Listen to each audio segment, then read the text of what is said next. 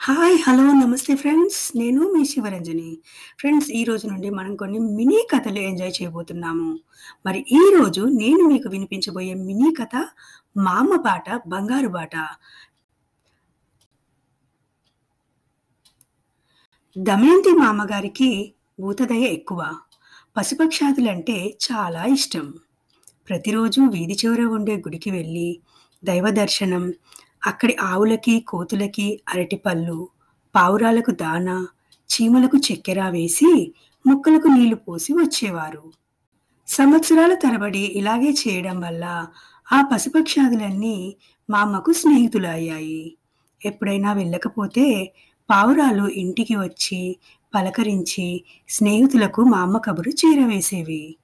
ఇది గమనించిన మా అమ్మ ఇంటి బాల్కనీలో కూడా పక్షుల కోసం దానా, నీళ్ళు పెట్టసాగారు. ఒకరోజు దమయంతి మా అమ్మ పెళ్ళికి వెళ్తూ ఖరీదైన వజ్రాలహారం వేసుకొని కొడుకు కారు తీస్తుంటే గేటు వద్ద నించున్నారు. ఇద్దరు ఆగంతకులు మా అమ్మగారిని రామం క్లినిక్ అడ్రస్ అడిగారు. తిన్నగా వెళ్ళి కుడివైపు తిరగండి అని మా అమ్మగారు చెప్తున్నంతలోనే కళ్ళల్లో కెమికల్ చల్లి మెడలో వజ్రాల హారం లాక్కొని మా అమ్మగారిని కిందకి తోసేసి బైక్ మీద స్పీడ్గా పారిపోయారు. భయంతో అరుస్తున్న మా అమ్మగారిని కొడుకు వచ్చి లేవనెత్తాడు. మా అమ్మగారి స్నేహితులైన పావురాలు ఇదంతా చూసి మిత్రులకు కబురు అందించడం, వీధి మలుపు తిరిగిన దొంగల మీద కోతులు దాడి చేసి కింద పడేయడం, దాంతో వాళ్ళ జేబులోంచి కింద పడిన వజ్రాల హారాన్ని పావురాలు నోట కరుచుకొని గాల్లో ఎగరడం క్షణాల మీద జరిగింది. కింద పడిన దొంగలకు మామగారి స్నేహితులైన కోతులు, చీమలు తమ స్టైల్లో బుద్ధి చెప్పసాగాయి.